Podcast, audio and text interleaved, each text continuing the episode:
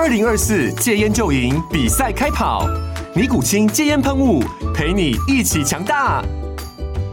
戒烟不容易，单靠意志力戒烟的人，时常无法克服戒断症状而失败。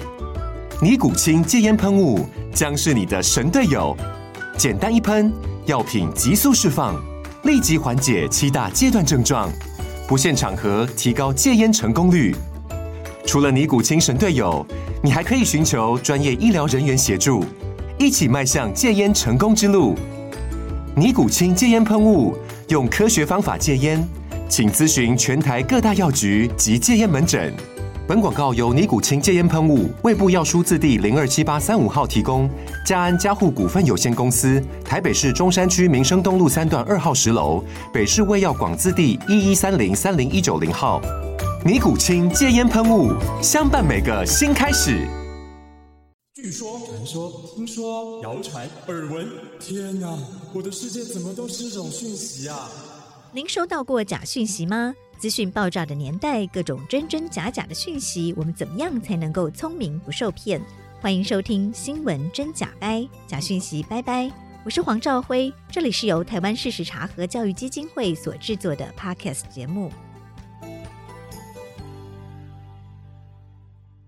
Hello，大家好，我是赵辉，欢迎来到新闻真假掰。今天来到现场要陪伴我们一起跟假讯息说拜拜的好朋友是日本产经新闻的台北支局长石板明夫，石板好。赵辉好，大家好。石板，你来台湾已经多久了？哎，已经两年多了吧，大概是选总统的时候来的。嗯哼，很多人都很惊讶，说你中文怎么讲的这么好？为什么？呃，我因为我的人生中很大的有一大半的时间在中国度过的。我小的时候出生在中国，嗯，到十五岁的时候才回到日本。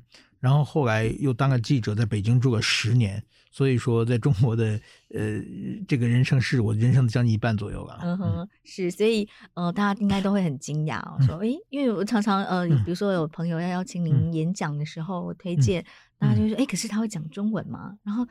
听您演讲完之后，哇，他中文怎么这么好？对对对对。如果有的时候上电视节目，那主持人会突然间问我一句日语怎么说，怀疑我的名字是笔名，就以为你故意取一个像日本人的笔名这样子。嗯嗯，嗯，是，所以你对于呃台湾呃尤其是中国跟。日本的媒体环境其实都相当的熟悉哦。嗯、对，是因为这三个地方都常住过，而且在都在媒体的圈里面，所以说多多少少能能感觉一些了。对，是是是，嗯、这几年好像来台湾的外媒越来越多了。对，为什么？基本上就是大部分是从中国，因为中国对媒体管控是越来越越严厉了嘛。然后很多外媒在中国，就是你在中国你也拿不到新闻的。嗯，然后采采访不到，比如说，就是比如说只有官方的，对武汉封城那么大的事情。记者去不了武汉，嗯，嗯，那么所以说只能天天在北京看报纸，然后 看看中国的媒体，看看中央，那和东京差不多嘛，嗯，嗯，所以所以说就是一个采访不到消息了，另外一个呢，各种风险就很大了嘛，比如说记者被抓的事情也非常多，被驱逐的事情也越来越多了嘛，所以说很多人就把采访的这个据点移到台湾来了，那所以说在台湾的外国媒体基本上变成一点五倍了吧，涨了百分之五十左右，日本媒体虽然没有增加，因为日本媒体本来就重视台湾嘛，所以本来就。在台北一共有八家日本媒体，基本上电视台只有一家了，就是 NHK 日本的，然后两家通讯社，时事通讯和共同通信，然后还有五家报纸，就是朝日新闻、读卖新闻、每日新闻、日本经济新闻和产经新闻。嗯哼，是。那您来台湾这两年呢？就您的观察，台湾的媒体环境跟日本有哪些您觉得比较大的差异？呃，怎么说，在台湾，我觉得就是台湾有几个特点。我觉得一个是宗教多，一个银行多，一个媒体多。宗教、银行、媒体，对啊，确实，这这这几点，我觉得。啊，这这个在日本啊，至少我觉得这是是不是可以稍微整合一下自己心里就 特别银行，你走两步的一个银行，一条街上十几个银行，对，全是不一样的名字。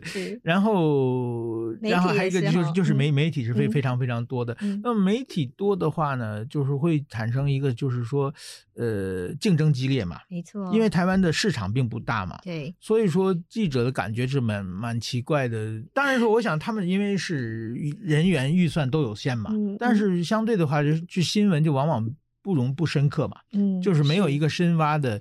比如说我们过去讲这个调查报道的话，会派一个记者团很长很长时间才把把把一条新闻挖出来，就就可能没有这个时间和精力了嘛。嗯，所以说经常我看台湾有很多的，就是说那个，比如说某某人在脸书上发表一个文章，发表一篇文章，就变成一笔对，就是张三骂了李四，然后就找马上找李四回应，然后问王五的感想，然后就变成一条新闻。其实这个新闻是没没有什么发信，没有什么重要意义的嘛。嗯，但这种新闻就非常非常多。是，他有的时候看那新闻说什么在山上发现发现一个穿山甲等等，就是拍个照片拍，就因为可能因为有拍到录影像嘛，然后就变成新闻。穿山甲本来就住在山上。所以，所以说这个也叫新闻嘛，就是有的时候会出现这这种，我觉得有有一点啼笑皆非的感觉了。其实，那为什么日本呃没有像台湾这样子有这么多的媒体呢？你觉得？日本的媒体这个怎么说呢？我觉得媒体是本来是一个，因为它需要大量的资金投入，另外一个呢，它需要一个非常长期的人才培养过程。是，呃，另外一个它要。这个建立社会信用，没错。所以说这些都是怎么说呢？都不是一个很容易参入的一个行业了。嗯嗯。所以日本人呃，为什么没有像台湾这样子说呃，很多企业家啦，嗯、或者是一些财团啦，他也想说，我也想要有一个媒体。这这点我觉得是在审查上面有一些管控。应该我觉得不是审，应该是自然竞争的条件。而另外一个就是媒体不赚钱嘛。对啊，这这对企业家来说可能还有很多很多的更能赚钱的生意啊。那么我觉得台湾，因为我我我个人感觉，就是台湾的最重要最重要的人的人类的安全需求还没有解决嘛。嗯哼。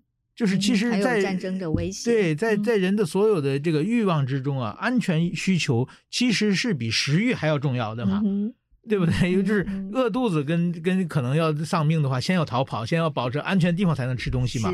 所以说，这个安全需求在台湾，因为就是说台湾分成族两大族群，一个是主张独立的，一个是主张统统一的。如果如果比较简单粗暴的喷法是这样的话，那么双方都有很大的不安。都有很大的亡国感，嗯哼，就是觉得如果让对方拿到了主导权的话，自己可能就没处去了，自己可变成无无家可归的人了。所以这种当然还有可能对岸打过来嘛，在安全需求没有解决的时候，那么这个国家往哪里走是变成一个非常重要的一个课题啊。那这个时候你有话语权的话，就很多人都想说话了。是，但在日本的话，我基本上就是人的几大需求都都满足了嘛，对，然后大家就是天天闲得很无聊的状况下，也不关心政治嘛。不关心政治的话，那你拿到媒体，你你有话语权没什么用，因为观众也不看。对对对，所以像台湾这么爱看新闻。对对，所以说我觉得很多在日本我也经常政看上政论节目，但是在日本的政论节目都是每周一次，而且安排的时间都是接近深夜，就是愿意看的观众。对，所以我在日本经常上政论节目的话，在日本从来没有知名度的，走在街上从来没有被人认出来的。但是到台湾的话，上几个上几个政论节目的话，我有时候在那个高铁上。那个睡觉被人摇醒，说我电视上经常看到你，要给你拍照。对对 对，所以所以说，我觉得这说明台湾大家喜欢看这个政论节目，也是因为就是在对政治的关心，在安全需求上面没有得到满足的问题了。那么当然，这个也会反映到选举的投票率的问题了。其实，在日本，我们做的非常多的这个，包括媒体的宣传，政府的很大的工作是提高售票率，提高投票率啊。是。因为投票率太低的话，有的时候没有到达门槛。对，有的时候地方政府小的是小的城市，他的投票选市长投票率百分之十八、百分之十九，这样的话，你选出当选那个市长的话，对，说话没有底气嘛。嗯，那市民也不认识你嘛。所以说，怎样能提高？真的在地方选举的话，能够超过百分之三十就很了不起了。嗯哼，全国选举百分之四十几。嗯哼哼。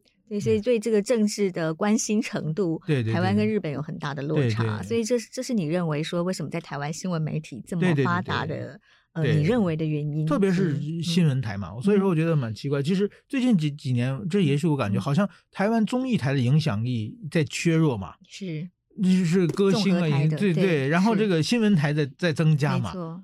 对啊，他很爱看新闻，这是和全世界的倾向是相反的嘛。是。在在日本，比如说有名的这个餐厅，你进去一看，嗯哼，如果有贴的客人的照片，都是影星和球星嘛，嗯，或者是体育的明星，嗯、或者是这电影视的明星，或者是歌星嘛。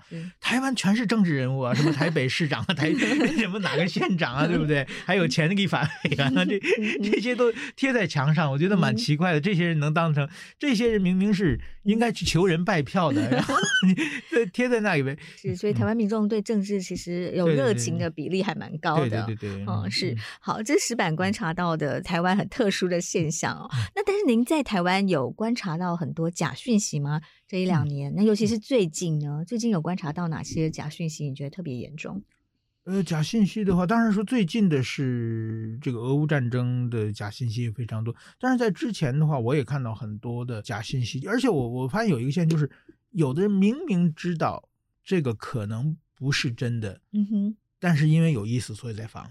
嗯，就是我记得有一次，中国和印度在边境有武力冲突的时候，不知道在网上找到一群一群的解放军的士兵在那里放声痛哭，嗯、坐在一个一个车车上，嗯，然后大家就说这些人要被送到西藏去前线去，所以他们在哭。所有基本上很多电视台都放放这条消消息。那、嗯、这条消息的话，因为我在中国采访很多年，我跟解放军这个采访很多次嘛，嗯、这很明显，这个这些大家可以纵情放哭痛哭的。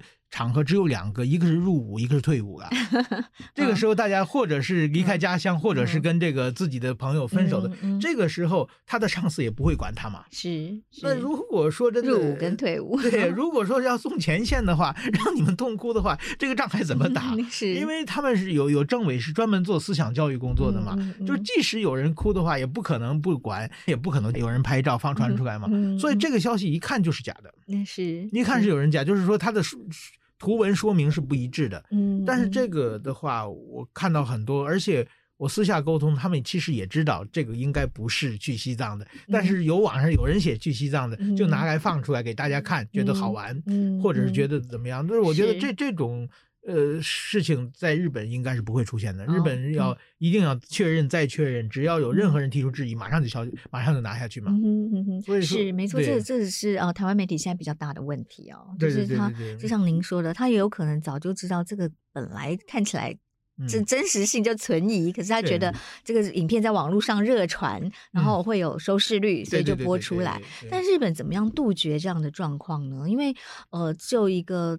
呃，电视台来说，如果他只追求收视率跟广告，这、嗯、确实很容易发生这种问题嘛。那、嗯、台湾是有 NCC 在管啊，如果呃他是很明显的有恶意，然后造假，嗯、这可能 NCC 会罚钱的。嗯、那在日本呢？日本为什么不会有电视台想要做这样子的尝试来哗众取宠？不这样的话，我觉得怎么说？这样的话会对你的信用有打击啊。嗯，有打击的话，就是基基本出现错误就要更正嘛。更正你更正太多的话，或者是你你要是出现错误，你自己知错不改的话，这个对你的信用打击更大。那整整整体对你的媒体的影响力，对媒体的收益都有负面影响啊。嗯、但是我觉得这个可能跟台湾的刚才讲的就是说，因为台湾是一个有非常强烈的同温层文化嘛，嗯、就是说我就只想看我想看的东西了，是多少有错误也无所谓，就是大家换句话变得。比较宽容啊，比较不在乎，比较不在乎，对啊，嗯、所以说我过去在在日本的话，当然说我们做写报纸的难免会有错错别字嘛，嗯、那有一出现一个错别字，那是非常严重的事情啊，嗯、那那个记者要一遍遍的写检查、写检讨，要追根为什么会错，嗯，那就是说不但那个记者要被罚。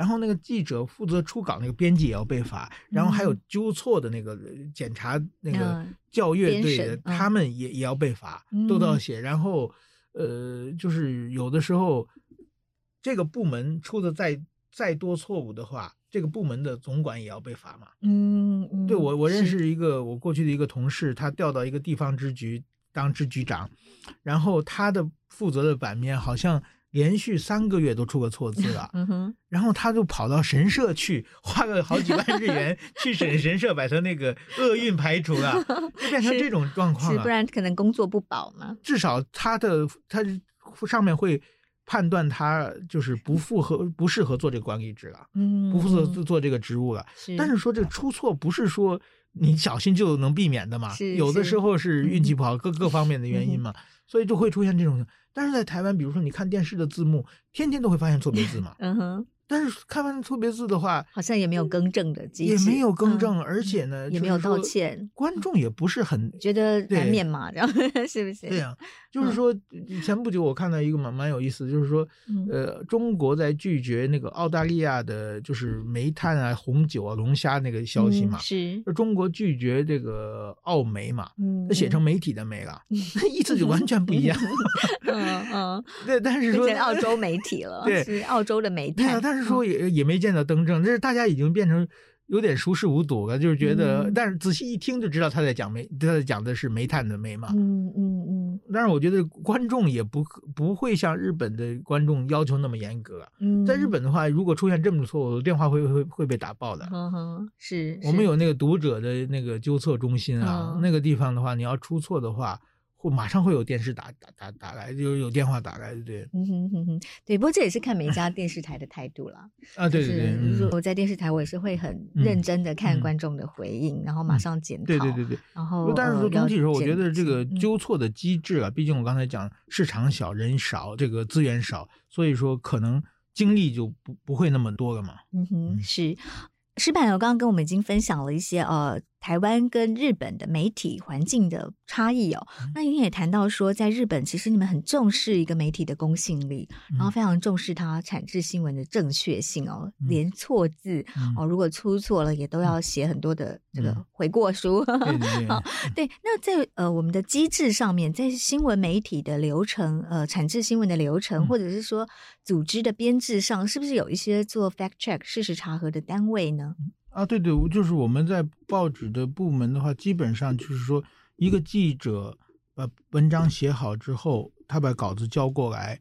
然后，比如说我在东京来之前做过三年编辑嘛，嗯、我会就是帮记者改稿子，因为就是说、嗯、这个稿子也也许他写个八百字的，我只用六百字，或者是我需要九百字，我会跟他沟通，把这个长短啊或者需要的内容，嗯、呃处理掉。对，但是这个时候呢，也会就也会出现一些事实的查核的问这个事情啊，就是会会和记者沟通，比如说基本上，比如说我在东京的时候，我。今天是我值班的时候，今天报纸是我来负责。嗯，但是我不值别的呃编辑值班的时候，我也会在。嗯，然后呢，所有的中国的稿子我我都会看。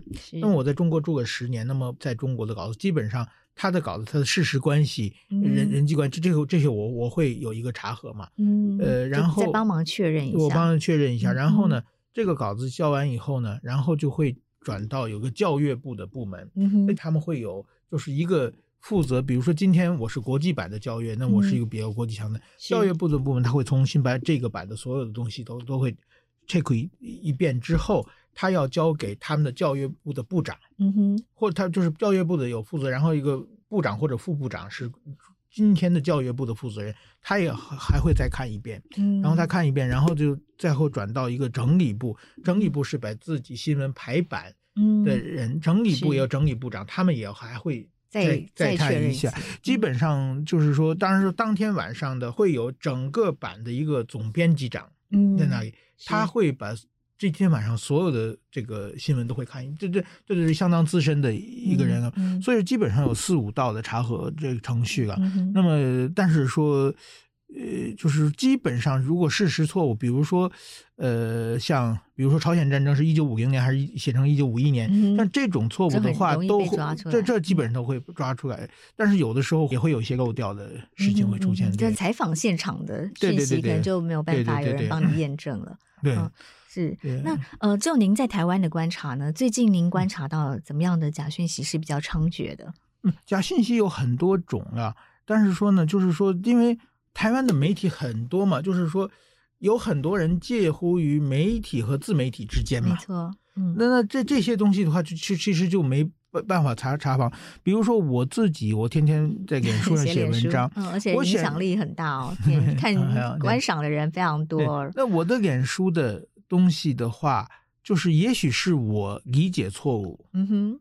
那么登出来的话，那会台湾会有很多媒体转转载嘛？嗯哼。那转载的话，他就会把我的所有的观点、所有的论述的方式是全部写上去了。嗯。那刚才讲，我如果是我自己，比如说我理解错误，我我我认为朝鲜战争是一九五二年发生的，嗯。我写成一九五二年，所有媒体都会写成一九五二年，所以我写演出都很紧张。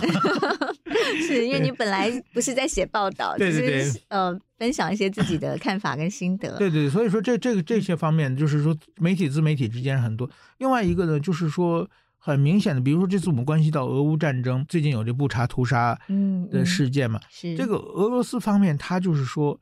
呃，这个是乌克兰人自己做的，嗯，嗯呃，另外一个，比如说他提出一个时间的问题，还还有一把一些影像，嗯、他解释说，哎，这个人好像尸体后来又动了一下，怎么样？是是，就这些说法基本上都是来自俄罗斯的他的辩明。对，那这个其实是很可以就是证伪的，知道它是假的嘛？有很很多办法证伪，嗯、但是说这种东西呢，在台湾流传的非常广。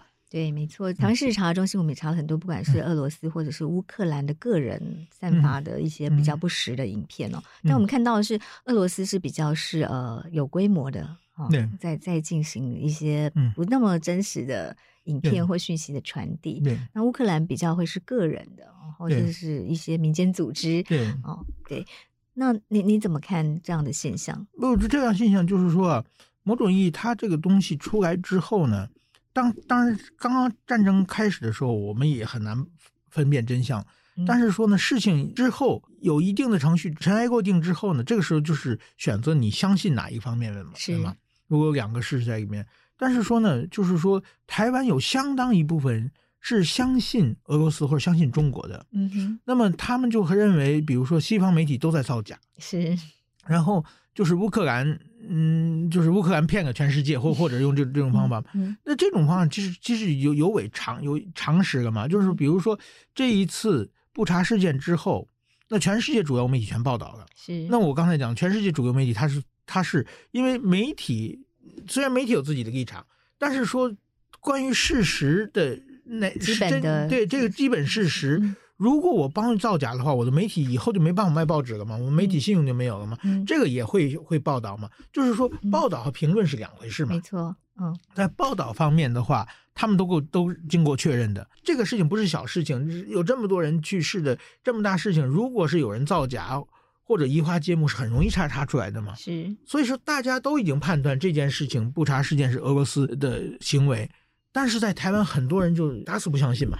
现在，而且很多比较台面上，如果在网上或者 YouTube 自己做的，还有很多台面主要媒体还在散布这种言论嘛。这点我觉得确实是蛮蛮吃惊的了。嗯嗯，你你会到吃惊的程度。对，真正的事实，这个不，如果在尘埃没有落定的时候，你可以有各种想象，你可以各种解释，你可以说有疑问点。但事情都很清楚的情况之下，你还选择相信俄罗斯方面的。现在俄罗斯他是。不许把消息传出去。我们住在俄罗斯的记者，他在俄罗斯写文章的话，如果被当局认定是谣言的话，会被抓起来判十五年。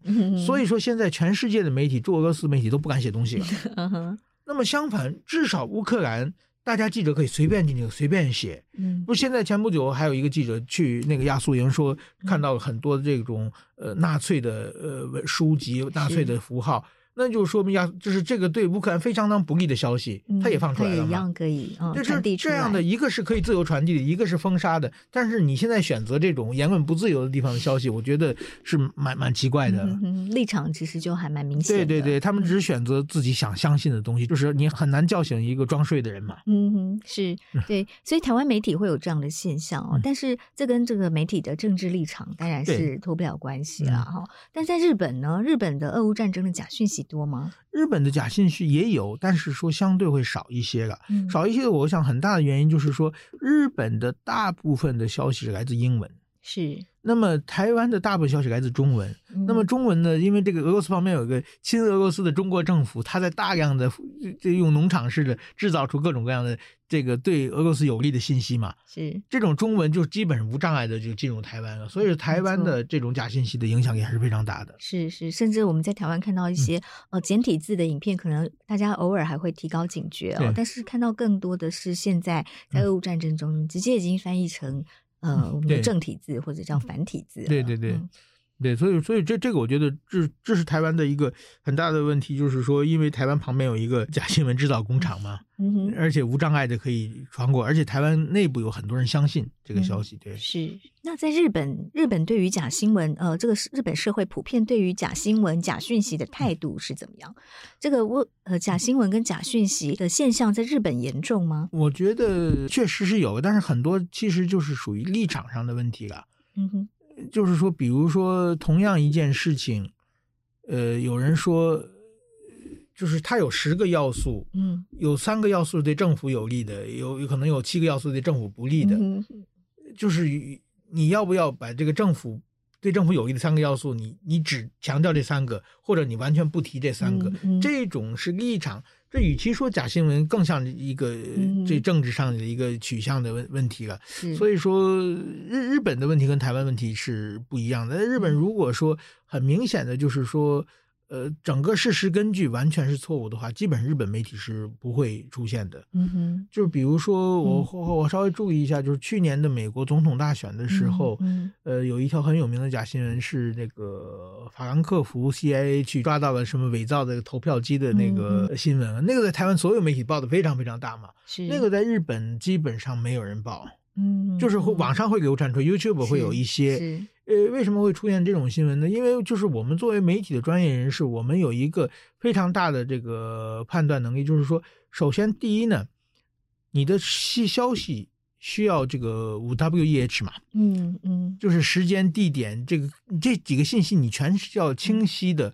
话你才敢写，嗯，否则的话，我我们写文章都都受过这种训练，是。你这五项不全的话，你的稿子会会打回来的，嗯、马上会来电话说你这个到底是什么时候、什么地点？嗯哼，是五个 W 哎一个 H，对，我们跟听众再解释一下哈，嗯、包括 when，呃，什么时间，然后地点 where，对，哦，who 谁，然后呃 how。What 然后发生什么事？发生什么？然后 How 是怎么？对对，还有 Why 发生的，还有个 H。对对对对，是这这这这是我们的基本。所以说我我在东京当记者的时候，如果记者来的稿子的话，那么我就马上会看这几项有没有嘛，这是自然的。如果没有的话，就马上会打打电话问嘛。这个但是说像假新闻，大部分是不全的，是因为很多内容农场它就是大量的散发，甚至用 AI。就 抓取讯息，就是就是美军或者 CIA 袭击法兰克福的，它是哪一天发生的？嗯，这个就看不清楚嘛。是，所以说这个，所以是新闻没法写。嗯，你你一采访，你就发现这五个条件凑不齐的话，嗯，那你就可能这部新闻没法写，这种消息转不传不出来。所以日本媒体对于假讯息是还蛮提高警觉的，就因为我们受到的这个媒体的训练的话。自然而然的会杜绝假新闻，因为就像像这个法兰克福袭击问题，或者是很很很多人说什么那个时候说什么佩洛西被抓了，什么奥巴马被抓了，嗯嗯、什么就是很很多的这个美国的政变什么的嘛，你仔细看这这这六条你凑不齐的，五 W 也是你凑不齐，凑不齐你没没办没办法写嘛。是是 是，，OK，那就对于这个呃日本啊，他们。有没有除了这个新闻媒体，它的自律还做得不错之外，因为他很重视它的公信力，那当然也是因为媒体没有竞争到这么呃像台湾可以说是蓬勃发展，但是也就是最后是非常激烈的厮杀战哦，抢时间、抢点阅、嗯，抢广告，嗯，那。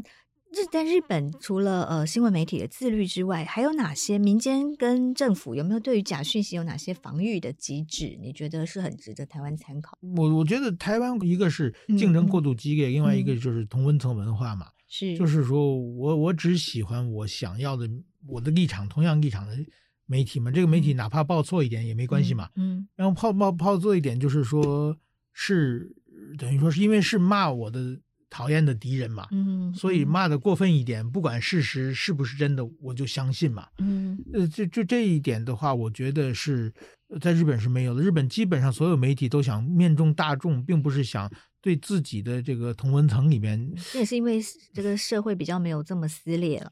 对，这这这个会有会有关系的。所以说，嗯，其实日本的日本现在问题不是假新闻，是而是大家不看新闻的 这个消息。对，日本比媒体比较在乎的是大家不看新闻，大家不看新闻。对对对，所以说怎么说？刚才你讲假新闻，其实日本的社会并没有太太把假新闻这个事情，因为它不存在的不多嘛，嗯，当成一个比较大的问题来想办法对应，想想办法处理，而是他在。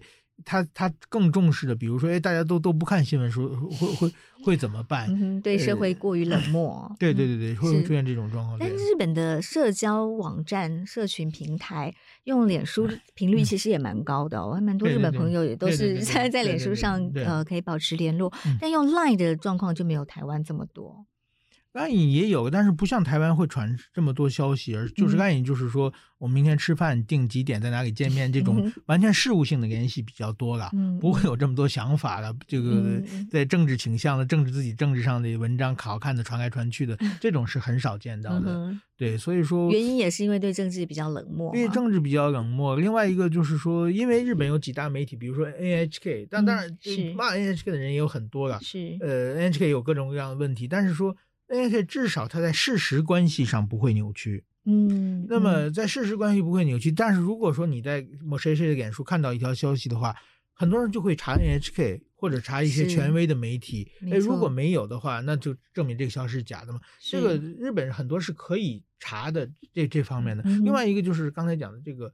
报道和评论是分开的。呃，报道就是报道事实啊。对，那如果有任何的意见，好，那是属于评论的范畴，但是跟事实无关。我们一定是基于事实来来各自抒发自己的观点。对对对对，是这样的。所以说，日本还是严守这样子的界限。嗯，也没没有说严守了，就是说，因为社会造成的这种状况嘛。呃，相对的是假新闻的问题稍微少一点啊。但是说，比如说日本很严重的，比如说在很多的。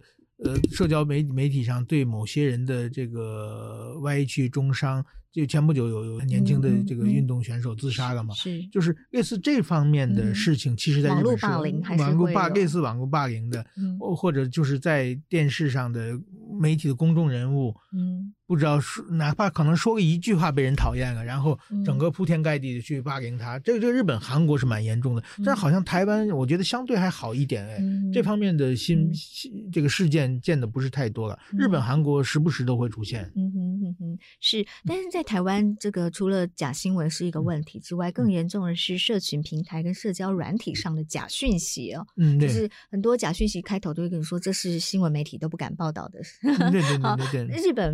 会有这样的假讯息吗？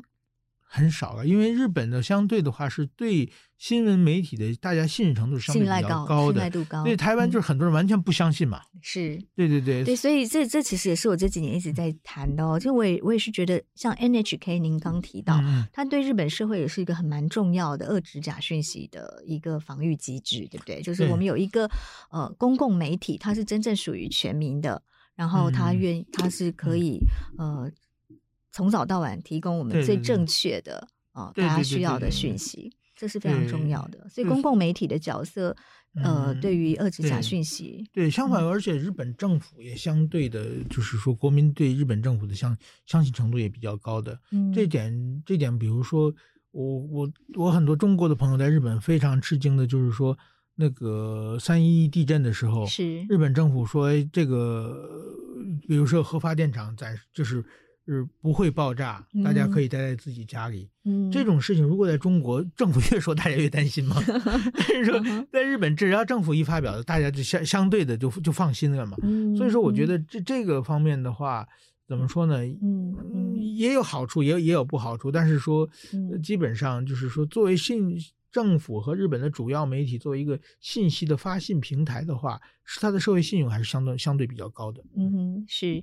好，这是公共媒体它的可信赖度哦，嗯、就可以让遏制相当程度的假讯息的发散哦。嗯、对，那这个就谈到，我想谈到另外一个问题哦，像台湾的新闻台其实非常多，嗯、最近新闻台有一个十年才通过新闻台，又引起了一些呃争议。可在日本新闻台其实很少，嗯、就像您刚刚提到的，嗯、那嗯，是除了是社会对于政治的冷漠之外。嗯，这个日本对于新闻台是怎么看呢？嗯，或者是说大家是有一定的管制吗？还是倒没有听说这？我觉得政府管制很少，但是日本还是很警戒的这一点的嘛。日本毕竟它是过去因为有过二战的时候，整所有的日本媒体变成一个日本这个战争的协力者嘛，跟日本政府一起鼓鼓吹把日本的很多年轻人送上了战场。有有这么一个历这个惨痛的历史经验，所以日本的媒体对跟权力的分就是距离是，对是是很强烈的。我们当时我我记得就是日本报纸它有几个协定啊，就是要要遵守的。呃，一个呢，呃，叫这个降板协定什么呢？就是晚上每天晚上一点二十五分五十九秒之后发生的新闻不可以写上去。啊，这个是防止恶性竞争的，因为印报纸的话，它你要是想印报纸，你可以到到早上起来，你一直起来嘛，嗯，不停的，你越晚越晚的话，将来大家都不睡觉了嘛，嗯哼，嗯哼，所以说有一个协议，所以到这个晚上 一点二十以后以前发生的事情和以后发生的事情就不不许印了，这个是大家互相遵守的，因为让大家都想休息，都想 都想睡觉，这这是这是一个协定，然后第二个协定呢叫这个黑板协定，黑板协定就是说。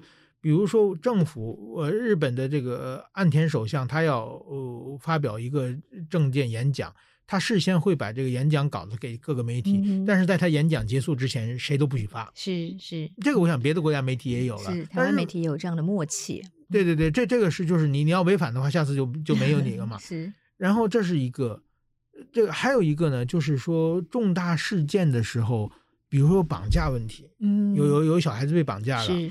我们抓到有消息，但是这个小孩这个人质在犯人的手里嘛，是你写出来的话，就可能人质就有危害嘛。嗯，这个时候就会也是媒体自己启动的一个叫绑架协定，嗯、就是说谁也不许写，是，然后等事情解决之后才可以、嗯、才可以报道。嗯嗯，嗯，我当媒体这么多年，就就知道这三个嘛。嗯，嗯，一个是一点二十五五分五十九秒以后的消息不可以写，嗯、那所以我们晚上去等警察回家。嗯。到一点二十五分、二十六分，警察没到家，我们就可以回家了，就就不用，就比较不会有同业之间的恶性竞争。对对对对，嗯、然后就是另外一个也也很，就他事先给你方便嘛，让你可以及时的事先准备写、嗯、写文章嘛，你是不先。这样也其实也可以避免很多恶性竞争啊，是是，就其实都是避免媒体之间自己互相恶性竞争的方面的，嗯、没有说政府不让写怎么样的，嗯，基本上是比较是媒体之间的自律，而不是来自政府的干涉。对对对嗯，然后媒体自己也会知道要跟政府政治的权力保持一定的距离，因为这样子，因为媒体的天职本来就是第四权，要监督政府嘛。你跟政府靠太近，你怎么监督他？对对对。好，但是但是台湾当然就是呃，因为台湾的政府很多媒体其实要靠政府的标案哦。对对，我觉得这个也是一个台湾蛮重，就是也是这没有分太清楚。日本我很少听说有标案嘛，就除非各政府有重大政策的时候，政府会编出一笔预算，就是比如说。政府要增税，嗯，这个你要必须花的告诉国民怎么回事嘛。这个时候，基本上日本主要媒体政府会编笔预算，让让让媒媒体，因为 让媒体写全是骂政府的嘛，嗯嗯，所以政府会很艰难嘛。所以就有重大的需要向大家解释的时候，政府会编一种预算。但是他是用买版面的方式吗？因为像在台湾。其实，在法规上是是不能、嗯、新闻是不能有置入性行销的，嗯、所以如果说接政府的标案，你可能要放在这个一个特别节目里，或放在广告里。嗯，新闻里面是不能的，在日本呢，基本上属于广告，是属于广告性质的，是就是一个像台湾会标示广编特辑这样子。对对对，基基本上会会这这个会会说的比较清楚的。呃，但是有的时候，比如说你要是让让一个政府官员对他的专访，这个就是比较怎么说擦边球了。对对对，是。但是说你作为一个媒体，也是社会责任嘛，你让政府的官员出出面解释一下。对，这个也是，就是也也就是，其实操作起来还会有一些模模糊地带。是是。但是首先，一政府的预算很少，嗯嗯，就是除非有重大事情，所以是媒体一般是比较可以摆脱政府的干涉。对对对对。那另外呢，在日本呢，呃，也有在推动媒体素养教育嘛。因为现在全世界，当然大家很多研究都指出说，其实呃，对于假讯息的防范哦，做媒体素养的教育，提高大家的免疫力，对假讯息的免疫力可能是更有效的。日本也有在做一些媒体素养教育吗？课程里面有安排吗？或者在社区啦，还社会上啦，有什么方式在提升大众的媒体素养吗？很少在做这方面的，对，嗯，这这点可能是国情不太一样吧。那这方面也也没有听到太多的这方面需求。表表示日本社会的假讯息状况还没有这么严重。对，但是我们我们的记者会经常会有一种叫研修的方式啊，就是给被叫去几天。然后就是去学习怎样，比如用用文字不能有歧视用语啊，这歧视用语每年就每几年就改变一次嘛。是，是过去是不歧视的语言，后来几年后就变成歧视的语言了嘛？就是在媒体上怎样？是会随着时代而对对对，这这种叫研修啊，这这种是蛮多的。在职训练，对对对在职训练是蛮多。我不知道台湾有没有，在在日本，台湾应该要有啦，就是看各个媒体 之间自己的自我要求。嗯，然后在大家就是比较轻松那段时间可以不工作嘛，天天天天上课，晚上还可以喝酒，所以说 大家都很还还蛮喜欢这样子的呃在职训练。对对对，嗯，我们知道石板在中国也待了很长的时间哦。您说您从出生然后到十五岁都是在中国读书，然后后来才回日本，后来又是不是又回中国去读硕士？博士不读博士班，对，然后读博士班在中国，然后又在那里工作了十年。对，所以您在中国的时间累积起来有二十七八年了。对对对，差不多对。是，那您观察媒体环境，您觉得有哪些呃让您印象深刻的，或者是说跟日本跟台湾有最大的不同的地方？那当然说日本和台湾属于毕竟是这个。新闻自由的国家嘛，那中国的新闻所有都是管制的国，这个所以说呢，基本上中国的新闻是没有什么可看可读性的。嗯嗯、呃，但是说我觉得中国也也有一些记者，他们的使命感是更强烈的了。嗯，而且中国的社会问题会更多的嘛，所以说你要作为记者的话，你要有可写的事情是非常非常多的。那我刚刚在日本当记者的时候，我们的我的前辈告诉我说，当记者要注意三点，要做三三个事情。第一个事情呢，是要把隐蔽被隐瞒的真相挖出来。是。第二个呢，全世界有有发现不公平的现象，要给他指出来。嗯、不公平。第三个要替弱者发声。是。对吧？这个这个是就是这是记者的最基本的。但是在日本的话，其实是。很难做的，就是说被隐瞒的真相虽然有，但是很难发挖出来的嘛。不公平的现象的话，或者或者弱者。你不发声，有的人替他发声嘛。嗯哼，嗯就是说马上就有这么在野党的议员会带着他开记者会等等的。所以说这种事情是非常非常多。但是我到中国以后发生哇，好有成就感，全是这个现象。真的，你很还蛮容易达成这三项。对啊，到处是隐瞒的真相，到处是不公平，到处是弱者嘛。嗯，所以所以说，呃，某种意义上，中国的就是媒体能做的事情会很多的。对，但是您真的可以把这三件事情呃的讯息传达出来、报道出来吗？会报。报道，比如说他们有很多叫上访村嘛，嗯，就是各种各样冤情，确实是，就是说他们把我们这些外国媒体就是当做青天大老爷啊，因为如果他们叫上访，中国有什么上访办公室，什么都都不理他们嘛，基本上是完全是没有没有意义的。但是说就找我们的话，我们偶尔会得写出来，偶尔会写出来呢，有的时候会偶尔碰到什么呢？比如说他们要两会要改界什么的，这消息传到国内去的话，嗯。说不定就给他们解决一下了，但是可能性是极小极小的。但是找我们，我们在外国媒体给他写一下的解决率，可能比他们找官员还要高嘛。那么所以说我们。去有的时候去上网上访村的时候，绕一圈，到处支人找我，拿着各种资料，真的走不到十分钟，我的整个书包完全塞被塞满啊！他们就就出现这这种情况，会会有很多。所以说，在中国的媒体，当然是我我也很尊敬，过去有南方周末呀，这个南方都市报有很多的，还有潇湘晨报啊，就是在呃习近平时代之前或者习近平之前早期啊，也有很多很优秀的记者，他们都有。呃，很强烈的使命感，而且确实是他们的危险程度要比我们大得多得多嘛。是，对对对。现在很多人被抓，也有很多人被关到精神病院里去了。嗯、但是说，我觉得在中国的媒体，就是说跟我们谈的日本、台湾的假新闻，并不是一个档次的问题嘛。嗯嗯。对。所以说，嗯，这个中国天津共产党说我们这个尊重这个言论自由，对不对？那首先这是假新闻嘛，就是像这种事情就有非常非常多的，是不不是一个阶阶段的了。但是在中国当记者，确确实也是一个蛮有成就感的一段经历啊，嗯，蛮有成就感。但是呃，在你在中国当记者那个时候，至少人身安全是没有问题的。嗯，相对的也也不见得，就是说当时反日游行的时候也是很小心的，因为有可能被被暴徒打，什么各方面也、嗯、也是，就是说也也要小心嘛，而且动不动就就会被警察抓嘛。嗯嗯，怎么你有被警察抓过吗？嗯，抓过他几十次了。什么样的状况下？就是他不想让我们采访嘛。嗯，不想让我采访就就先先把我作为嫌疑人带走嘛，嗯，带走以后当然是查我的护照，查我的记者证，然后跟东跟北京联系。然后就给我送出去，那我就没办法采访了嘛。嗯嗯，送出去是说，就是送出他们那个，比如说灾区啊，哦、或者有人抗议的那个地方，哦、是就是用这种方法，就是阻，其实就是阻挠采访嘛。嗯，那有的时候就是说，他们会把我们的照相机里面的所有的图片全部删删下去嘛。嗯哼，然后所以说我们经常就是说拍照片，拍拍一段照片以后就把那个卡藏起来。就是比如藏在那个油油桶的下边，拿那个胶带给粘上嘛。一般油桶下没人去摸嘛。然后就是那种别人看不见的地方，就是走一路藏一路嘛。嗯。然后最后抓到他被抓到的时候，照相机只有四五张照片，他全删掉也没有关系嘛。嗯。然后他会。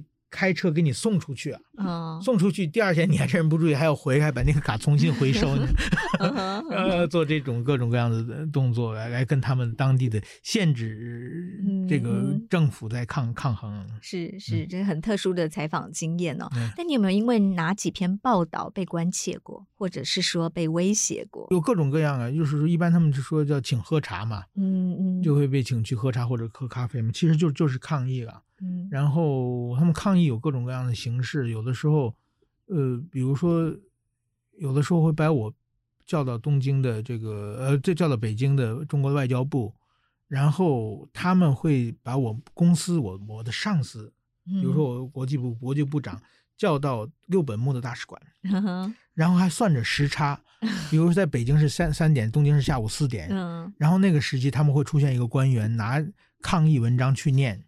嗯哼，然后我们要站起来 接受他们的抗议啊，就就是类似这种、嗯、有一个形式上的、这个，这这个这个其实是其实蛮有效果的啊。被他抗议几次的话，有的新闻消息就不想写了。哦、对啊，就是用各种各样的让让你增加各种各样你报道的成本嘛。嗯嗯，就是造成某种寒蝉效应。对对对对对。嗯、但你在中国这二十多年，观察到中国的假讯息的状况严重吗？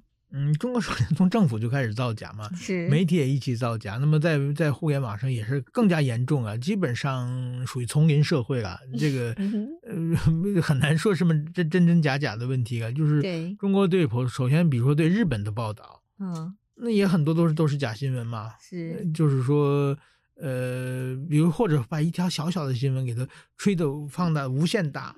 就是这些，比如日本政府，好像日本的国民都是很很欢迎习近平去访问日本的，这做做这这方面的假象嘛，这这种东西很多了。所以说，在中国不是假新闻的问题啊，是更严重的问题了。对，嗯，更严重的什么问题？就政府独裁政府的问题，没有人权的问题啊，没有言论自由的问题这是是更严重的。是，但您在中国采访的时候，会不会要对于消息来源的这个确认要更加的小心？那有什么在查证上的困难？嗯，那当然说所有的消息都都是特别政治，我们负责政治新闻嘛。政治新闻的话，大部分的新闻是，就是说一个有成就感的地方，就是说，比如说我在美国或者在台湾，我不管怎么竞争的话，我不可能竞争赢得过当地媒体嘛，很难嘛。嗯嗯哼。但是在中国不见得，因为中国人民日报、新华社他知道他不敢写嘛，嗯，那我们可能两天以后知道的，我们写完就变成我们的独家了嘛，嗯，这是一个很重要的。但是说也有很多的他们是故意放话，嗯，就是说，比如说马上召开党大会了，某某人要隐退或者某某人既要连任，嗯，这些消息的话会是通过某某人的关系告诉我们。是。希望我们写出来以后改变他们，因为他们正在竞争嘛，嗯，改变。这个结果，嗯，所以这个时候要非常要小心，不能让被他们利用嘛，嗯，然后会各种各种这个假信息是非常非常，就是说假的情报啊。就是希望我们写的假的情报，或者还有好事者诚心编的嘛。嗯，下一页政下一任的政治局常委的名单已经出炉了，嗯、这个给你看一下。嗯，然后如果不小心写到了的话，嗯、我估计他们就会有很很对，有很多化学反应会出现嘛。嗯嗯嗯，所以这个你要很有经验，要去一个是要双重确认，另外一个你要是把这个信息的。人要建立这个绝对的信任关系，而且你要会看人嘛。嗯哼，好好，今天石板跟我们分享了你在中国、在日本、在台湾不同的媒体经验哦。嗯、最后，你有没有什么要提醒或者是呼吁台湾的媒体从业人员或者是社会大众的？嗯，我觉得媒体做媒体还有一个重要的就是说，呃，当然事实真相是最前提的，但是还有一个就是说。